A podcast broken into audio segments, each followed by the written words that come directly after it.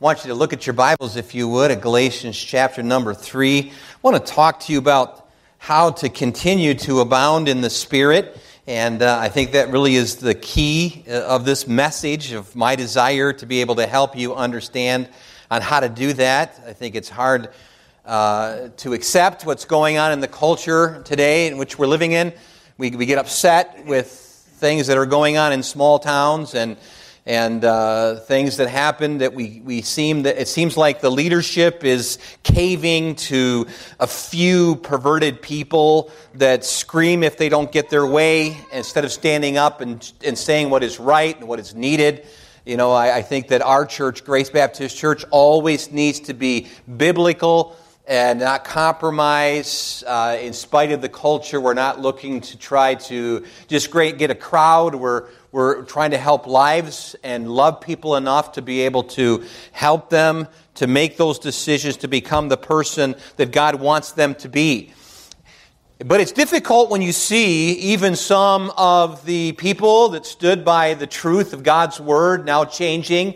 And I see what's happening in the, the churches today where uh, they're hanging out these flags that uh, are using uh, the, the, the, rainbow to, to exhibit their inclusiveness and uh, trying to say that if you don't have one on your church that you are you know condemning some and so on and they're they're twisting things and they are perverted in their viewpoint. And for us to be able to live in a culture like this and still continue to stay strong I, I, really believe the one element in the antidote that, that we need for this society and this culture is the Holy Spirit. And uh, I think when, when you see people who slip away, um, it hurts you. I think this was a little bit of a rebuke, if you would, to, to the church at Galatia or the Galatian people. This is a region, it's not just a city, uh, it is a whole area. And, and, and Paul is writing them and, and letting them know that they're foolish. Look at the first verse, if you would. He says, Oh, foolish Galatians who hath bewitched you. That's strong verbiage, isn't it? Um, the word foolish here, I think it come out and understand where it actually uh, could be uh, described as spiritually dull. Oh, you spiritually dull ones in Galatia who have who hath bewitched you. How can you be so spiritually depleted that you could be bewitched by uh, society who has done this to you. I think uh, I like what Warren Wiersbe said that if we're not careful, we start drifting, we start to doubt as Christians. And so, um, if you haven't had your devotions for a little while, you start to doubt on things. And so, when you're when you're hot and you're walking with God and you're and you're seeking His Word, there is a incredible movement that happens within you to be able to to stay firm and to be solid, hanging on to that rock and anchor to it so that you can stay strong and be what God wants you to be. Uh, there are times when you begin to doubt, um, and that doubting is, comes because of drifting. And so someone would actually drift from their devotions, then you begin to doubt God, and then you have a deformed view of who God is. We explained this before. Warren Wiersbe does a great job of doing that on how that people have a deformed view of God because they drifted in their walk with Him. They began to doubt Him, and then they begin to have an improper view of God, and how you view God uh, helps you understand how you view yourself and, and where you're going in what direction. But then after that deformed view of God, after that eats at you for a while, you begin to despise those that love the Word of God. And so you really can become a traitor, if you would, so to speak. We're talking about the spiritual battle. Um, there are those that actually, uh, in the past, in our own country, have been known as traitors. Uh, to, to America. I believe we have some now that are in the White House. There's no doubt in my mind. And uh, what's going on is, is, a, is a movement to change this beautiful country into a humanistic uh, country um, like other countries, and I think we're facing some some big decisions in the future. But I want to just go back in your mind's eye and think about uh, illustration used uh, from years ago in America. Uh, there are those that are fighting against America, but there was a man years ago faced with financial ruin and uncertain of the future promotion. Um, and he got disgusted with congressional poli- politics. Benedict Arnold, he was born in 1741, lived to 1801, made a fateful decision. He would seek fortune and fame in the service of Great Britain. With cool calculation, he initiated correspondence with Sir Henry uh, Clinton and the British commander, promising to deliver West Point and its 3,000 defenders for 20,000 um, sterlings. That's $1 million of today. But that was his desire and his act that he hoped he could actually uh, collapse, if you would, the American cause in persuading Washington to place the fort under his command. Arnold moved in September 1980 to execute his plan only to see it fail when Andre was captured and as Andre uh, was, was executed as a spy. Arnold received 6,000 from the British government and appointed as a, a brigadier general. But in the end, uh, this, this moral failure in this individual we know of um, was a disgrace to America. Uh, his infamy uh, stemmed from his transfer of allegiance to the British side, and for other patriots chose to become loyalists, and sometimes out of principle, but just as often for personal gain. Arnold's betrayal lay in the abuse of his position and authority and trust and he would betray West Point and its garrisons, and if necessary, the entire American war effort to secure his own success. His treason was not uh, that of a principled man, but that of a selfish man. And he never lived that down. Hated in America as a consort of Beelzebub, like the devil. Arnold was treated with coldness and even contempt in Britain. And he died and he lived as a man without a country. And I was thinking about what took him to that place where he would actually turn and not be able to continue on with the American cause. And I think about those that have left uh, walking in the Spirit and doing the work of God in the Spirit of God, and then now are doing it in the flesh. I was also moved years ago when I read a story of something that happened March 27, 2003. And uh, a person by the name of Dean Stillman wrote the letter in the article. And this is what he wrote The most disturbing story of the war so far is the fragging uh, at Camp Pennsylvania in Kuwait. According to the news reports on March 23, 2003, Sergeant Hassan Akbar rolled a grenade into each of three tents of sleeping officers and seniors, an NCO um, uh, uh, of, the, of the 101st Airborne Division. And then he allegedly shot the soldiers with an automatic weapon as they fled from their tents. Two of them, a major and a captain, died. Fourteen others were injured, and the episode is unsettling for a number of reasons. Most of all, because it exposes the fact about our military that commanders have tried their best to ignore the presence of radical anti-American Muslims in the ranks. Akbar, a, con- a convert of Islam, reportedly said that he was, uh, when he was captured, you guys are coming into our countries and you're going to take our women and you're going to kill our children. It's increasingly clear that there is a small group of soldiers for whom anti-American fatwas, which would be the ruling on a point of Islamic law given by a recognized authority, issued in mosques around the world to supersede the oath and the loyalty that they took for their nation when they became a soldier. And so within our ranks, there are those that actually would be uh, saying that they are American. They raised their right hand. They were the soldiers. We were in the military. We probably served next to them, but they were Muslims. And now they're coming out and saying that they are anti-American or their movement actually supersedes uh, the, their oath to America. Interesting that this particular happens in a physical sense, but I think that this is what was happening to the churches in Galatia.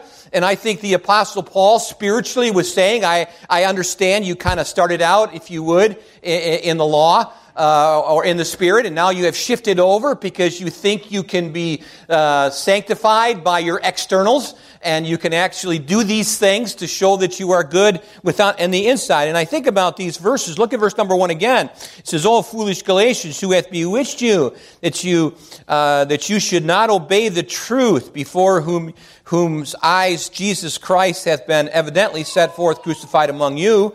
So you know that he was crucified and uh, you have evidence, you have eyewitnesses that are here to be able to explain that. Look at verse 3. Are you so foolish? Are you so spiritually dull? Having begun in the spirit, you now are made perfect, or you matured by the flesh? Interesting when we think about this, and it bothered the Apostle Paul uh, that the church in Galatia was moving away from the spirit uh, to the law. They were changing positions on on, on what side they were concerning salvation. Um, verse number 3 proves that. I think about Romans chapter 8, verses number 3 and verse number 4. It says, For what the law could not do, in that it was weak through the flesh, God sending his own Son in the likeness of sinful flesh, and for sin can condemn sin in the flesh, that the righteousness of the law might be fulfilled in us who walk not after the flesh, but after the Spirit. And so the Holy Spirit, really, I believe, is the antidote for the culture of seducing spirits that we are experiencing today. We cannot fight the spiritual war in the flesh. We know that Paul was teaching Timothy, and he said in verse number one of chapter four of Timothy, First Timothy, he says, Now the Spirit speaketh expressly, that in the latter times some shall depart from the faith, giving heed to seducing spirits and doctrines of devils the Bible also says, written by the apostle Paul in 2 Corinthians chapter 10 verse 3 and 4, it says, For though we walk in the flesh, we do not use, or we do not war after the flesh, for the weapons of our warfare are not carnal, but are mighty through God to the pulling down of the strongholds. And what he's saying here is that if we're going to be able to be the kind of Christians that God needs in our world today, then we're going to have to rely upon the Holy Spirit of God. We can't fight this war with fleshly weapons. We've got to go back and win it with, with godly weapons. And I think the biggest one is, is praying first and seeking God and asking and being submissive to Him so that He can change you on the inside. It's got to be that external evidence knowing that something's been done on the inside. And so we must continue and remain and abide in the Spirit. And that's what He's saying here always abounding in the Spirit. Therefore, my beloved brethren, be steadfast, unmovable, always abounding in the work of the Lord, for as much as you know that your labor is not in vain in the Lord. And so, if we understand then that the Holy Spirit is the theme here, we know that the Spirit, of course, is what we receive to begin with, that if we get from, point A to point B, we've got to understand how the Holy Spirit works. The Holy Spirit is involved with your salvation. You were wooed by the Spirit of God to come to Him. He, the Spirit of God convicted you of sin. The Spirit of God revealed to you that there is a God that loves you and you drew yourself to Him. You knew you couldn't go to anybody here that could help you because we have a bunch of liars perhaps that uh, we understand that God is true and every man's a liar. And so you knew that it had to be uh, some help outside of you because you can't regenerate yourself. The Spirit of God need to move. John chapter 3 gives us that understanding that we are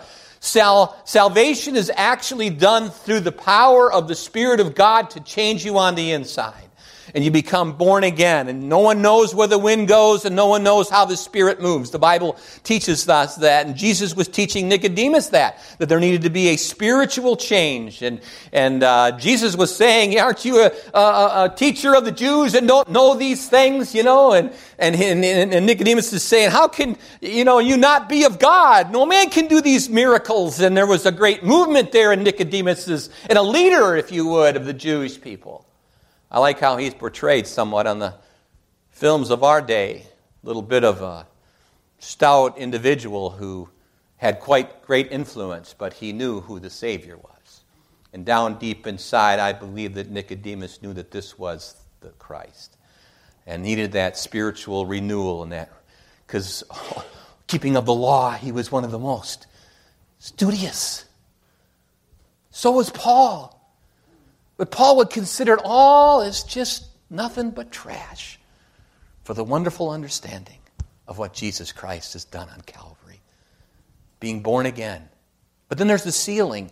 So there's salvation, then there's the sealing, and the Spirit of God is actually involved with the sealing of our own souls. And the Bible tells us this. It says in the book of, of Corinthians that, that uh, we are sealed by the Spirit of God. Then there's the sanctification process. And then there's the sending force we, we see in, in Acts chapter 13 where the Spirit of God sends forth. The Spirit sanctifies us and He sends us forth. And then the Spirit of God strengthens us. And we know all of this. That's the Spirit of God. And oh, how we need Him today.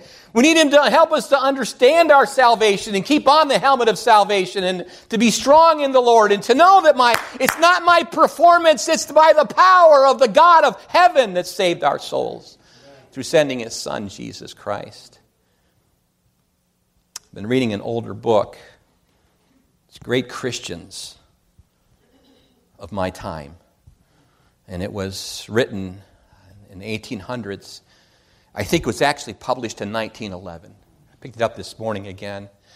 And I've been reading it at night, and before I go to bed, I wanted to start reading about these great men. One man, his name was A.J. Gordon, Adoniram Judson Gordon. He was born in 1836 and he died in 1895. He was an American Baptist preacher, he was a composer. And he was the founder of Gordon College and Gordon Conwell Theological Seminary. And Gordon was born in New Hampshire on April 19, 1836. And his father, a Baptist deacon, uh, John Calvin Gordon, uh, and he was a Calvinist, um, named after John Calvin. That was his father. His mother Sally Robinson Gordon. A.J. Gordon was named after Adoniram Judson, the Baptist missionary to Burma, who had recently completed a Burmese uh, translation of the Bible. But Gordon experienced uh, a Christian uh, conversion, being born again at the age of 15.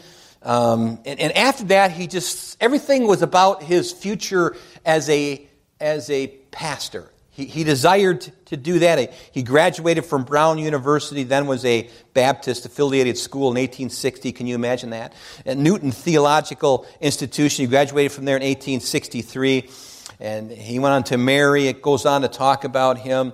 Uh, and then in 1869, he became the pastor of Clarendon Street Baptist Church in Boston and uh, just an influential person to talk to, and somewhat like Charles Spurgeon, because it, when you when you you, you were never the same when you met Charles Spurgeon because you knew he was full of the Word of God and he was full of the Spirit of God, and you, and you knew that this man, this this Gordon, was uh, was filled with God's power. Pastor Gordon became a favorite speaker of evangelist Dwight Moody and Northfield uh, conventions, and every summer Gordon returned to his hometown in New Hampshire and often preached at the, the meeting house there. And A.J. Gordon's greatest work was a book titled The Ministry of the Holy Spirit. And he began to express in this that there is a, what we would call the sealing or this accomplishment of the Spirit of God. And, and he seals us uh, by the Holy Spirit. And so the Bible tells us that we then are sealed. The Bible says that in 2 Corinthians 1, verse number 21. Now he which established us uh, with you in Christ hath anointed us is God.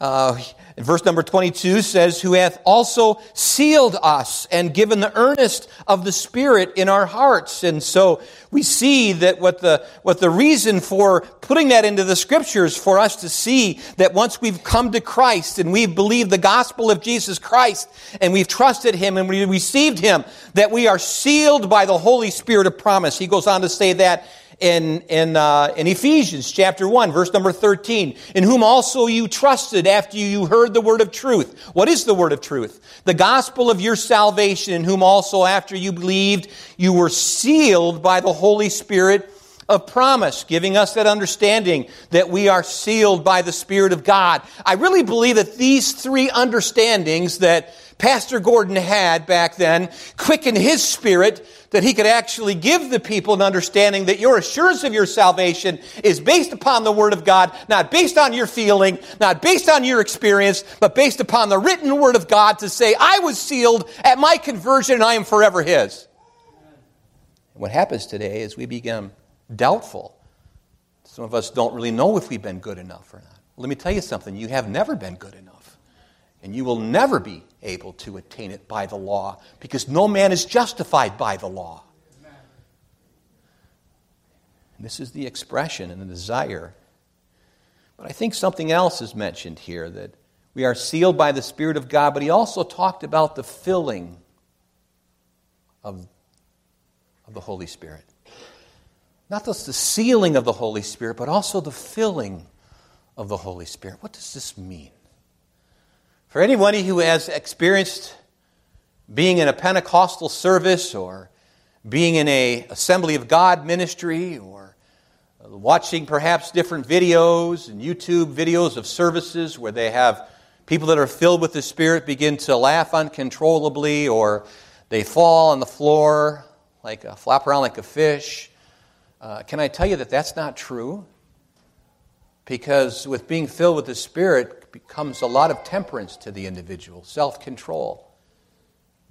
Well, there's a lot of love and kindness and so on that comes out of being filled with the Spirit. What does this mean? I really believe that being filled with the Spirit is where we get our power from.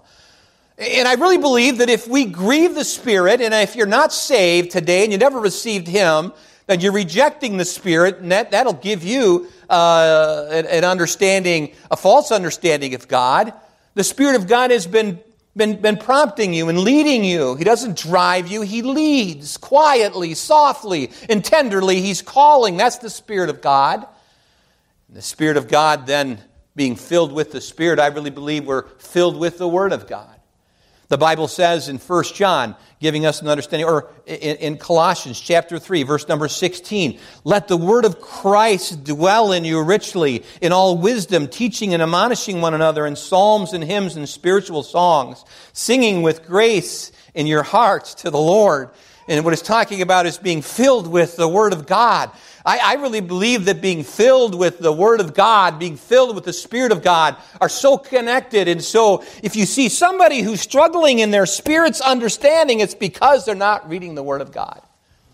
They're not allowing the Word of God to be in them and to be meditating upon it. And all they are is in some kind of an external structure and they're just going through the motions and, and you're down deep in your heart. You're still empty and you're seeking for something to fill you. And it is the Spirit of the Almighty God that wants to be able to come into you and you can be a partaker of that power.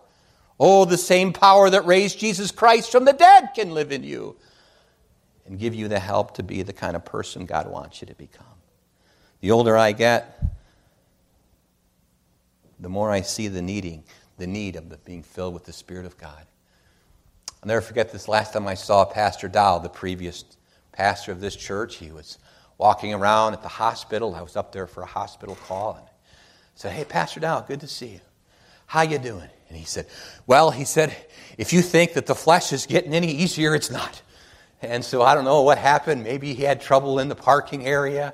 Maybe he had trouble understanding his doctor. I don't know. But you could just see he was all fleshed up a little bit, you know, and uh, flush in the face, fleshed in the heart, perhaps. I don't know.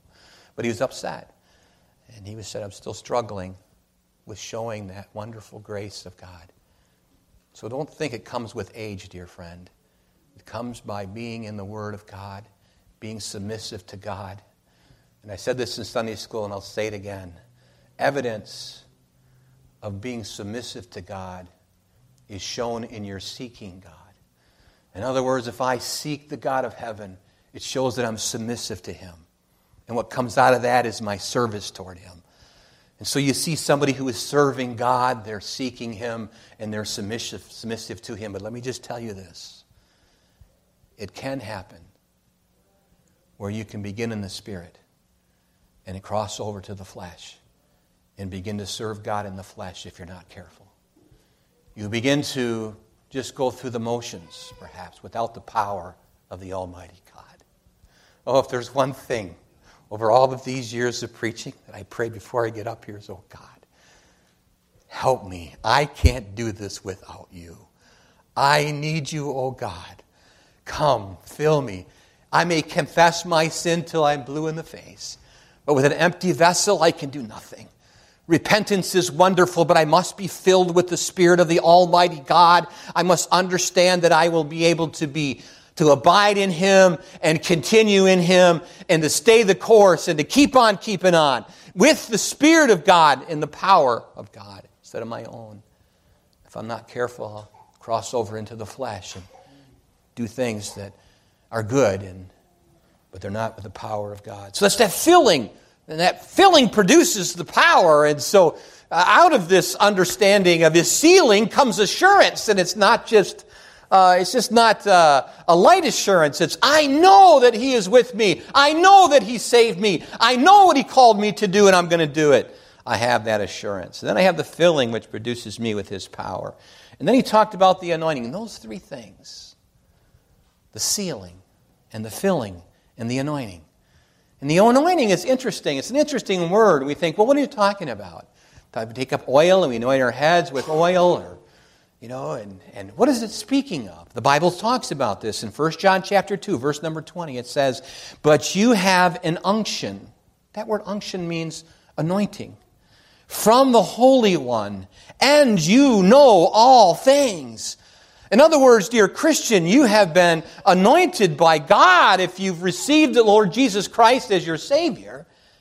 The Bible says really clearly a little further down in 1 John chapter 2 verse number 27, but the anointing which you have received of him abides in you, and you need not that any man teach you, but as the same anointing teaches you of all things is and, and is true and is no lie, and, and even as it hath taught you, you shall abide in him through the anointing of the Spirit of God. And we're talking about that understanding and that knowledge. Turn you at my reproof and I will make my word known unto you. I'll, I'll open your eyes and I will reveal to you what is good and healthy for you. God will do that for you. His Spirit will.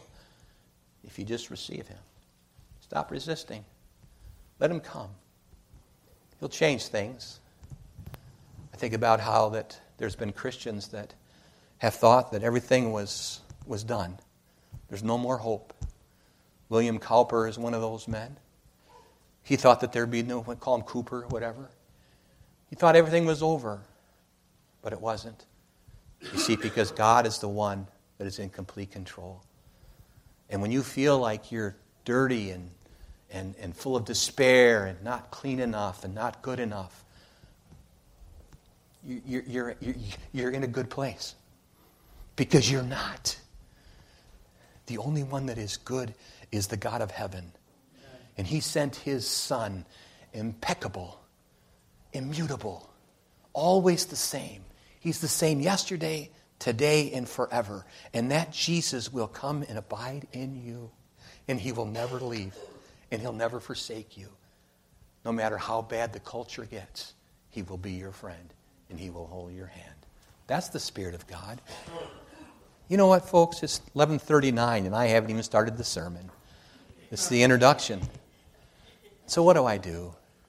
Just want to tell you that if you've never trusted Jesus Christ as your personal savior, I'd give you the outline, but they need choir practice so. But I think it's important for us to know that this was an honest rebuke to the churches at Galatia. That you started out in the spirit and now you're going over into the flesh. And there was a man that came into this church years ago when everybody else was gone, and it's all by myself. And he'd drive his truck up here, and it was a big dump truck. And he'd come in my office, and he says to me, It is the Spirit of God that saved me, but now it's the Ten Commandments that keep me sanctified. And I said, No, no, no. Do you want me to remove you from my office? You're not going to bring that false teaching in here. It is the Spirit of the living God that saved you.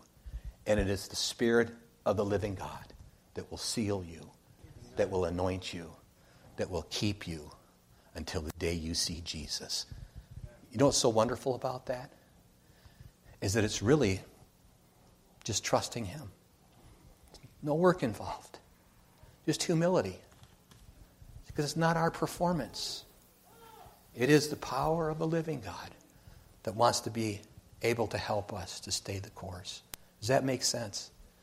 I think today we need it more than ever. When I was in the Marine Corps, we were given a gas mask, and we were right at the edge of all of this different types of, of uh, chemical warfare and, and uh, you know, some of you guys had to go into the, to the places and be gassed, you know, you took your masks off, we had to breathe it in, and uh, had to experience all of that. And they told us to take our ponchos out and put our ponchos over us, and then in the side of the gas mask there was a little tube, and you stick it into your leg, you know, full of medicine to keep us so we won't quiver while we die. We would just die, you know, if chemical warfare. But let me tell you something: this culture is so cursed. And if we think that the law is the answer, we've been misguided. The Spirit of God is the answer. The antidote for our culture, for our society, is the Holy Spirit. Because it goes back to the house of God. How are we doing? Am I walking in the Spirit? Have I grieved the Spirit of God? Have I said, I'm going to do it my way, God? You promised me to go see somebody, and I think, no, I, I'm going to go do this instead. He prompts me to get involved with some kind of service, but I say, no, I'm just going to do my, do it my way. It's, I'm so tired, I'm older, I can't do anything. And how many excuses are actually brought out? Dear friend, listen to me. Don't grieve the Spirit of God. When He convicts you of something, your past or whatever, take it to the cross. Find a room where nobody is and just get on your knees and bow down to a God who will hear you and cleanse yourself and yield to God. Say, Forgive me for my sin. But don't stop at repentance. Say, Fill me now with your Spirit. Get into the Word of God. A person who is filled with the Spirit will be constantly in submission to each other, constantly thanking God, constantly being obedient to the God of heaven. With every head bowed and every eye closed this morning, maybe somebody here this morning is saying, Pastor, I needed that message this morning. I'm a Christian. I know Jesus Christ is my Savior. But I haven't implemented the Holy Spirit. I haven't really understood the Holy Spirit. Some churches have probably abused him, some have neglected him, but he is alive. And this is the dispensation of the Holy Spirit. And maybe today you would say, Pastor, would you please pray for me because I, I, I, I sense I've been grieving him. And I need to receive him and I need to continue to enjoy Him. Would you pray for me? I'm struggling in the area of the Holy Spirit. Maybe that's you. Thank you for your, your hand. Just lift your hand so I can pray for you. Anyone like that? Anyone else? Thank you. Anyone else this morning? Thank you for your honesty. Maybe there's somebody here this morning that says, I don't know, I don't know anything about the Holy Spirit. Because I'm still at square one. I still have not received Jesus. I haven't opened my heart to Him yet. I'm a good person.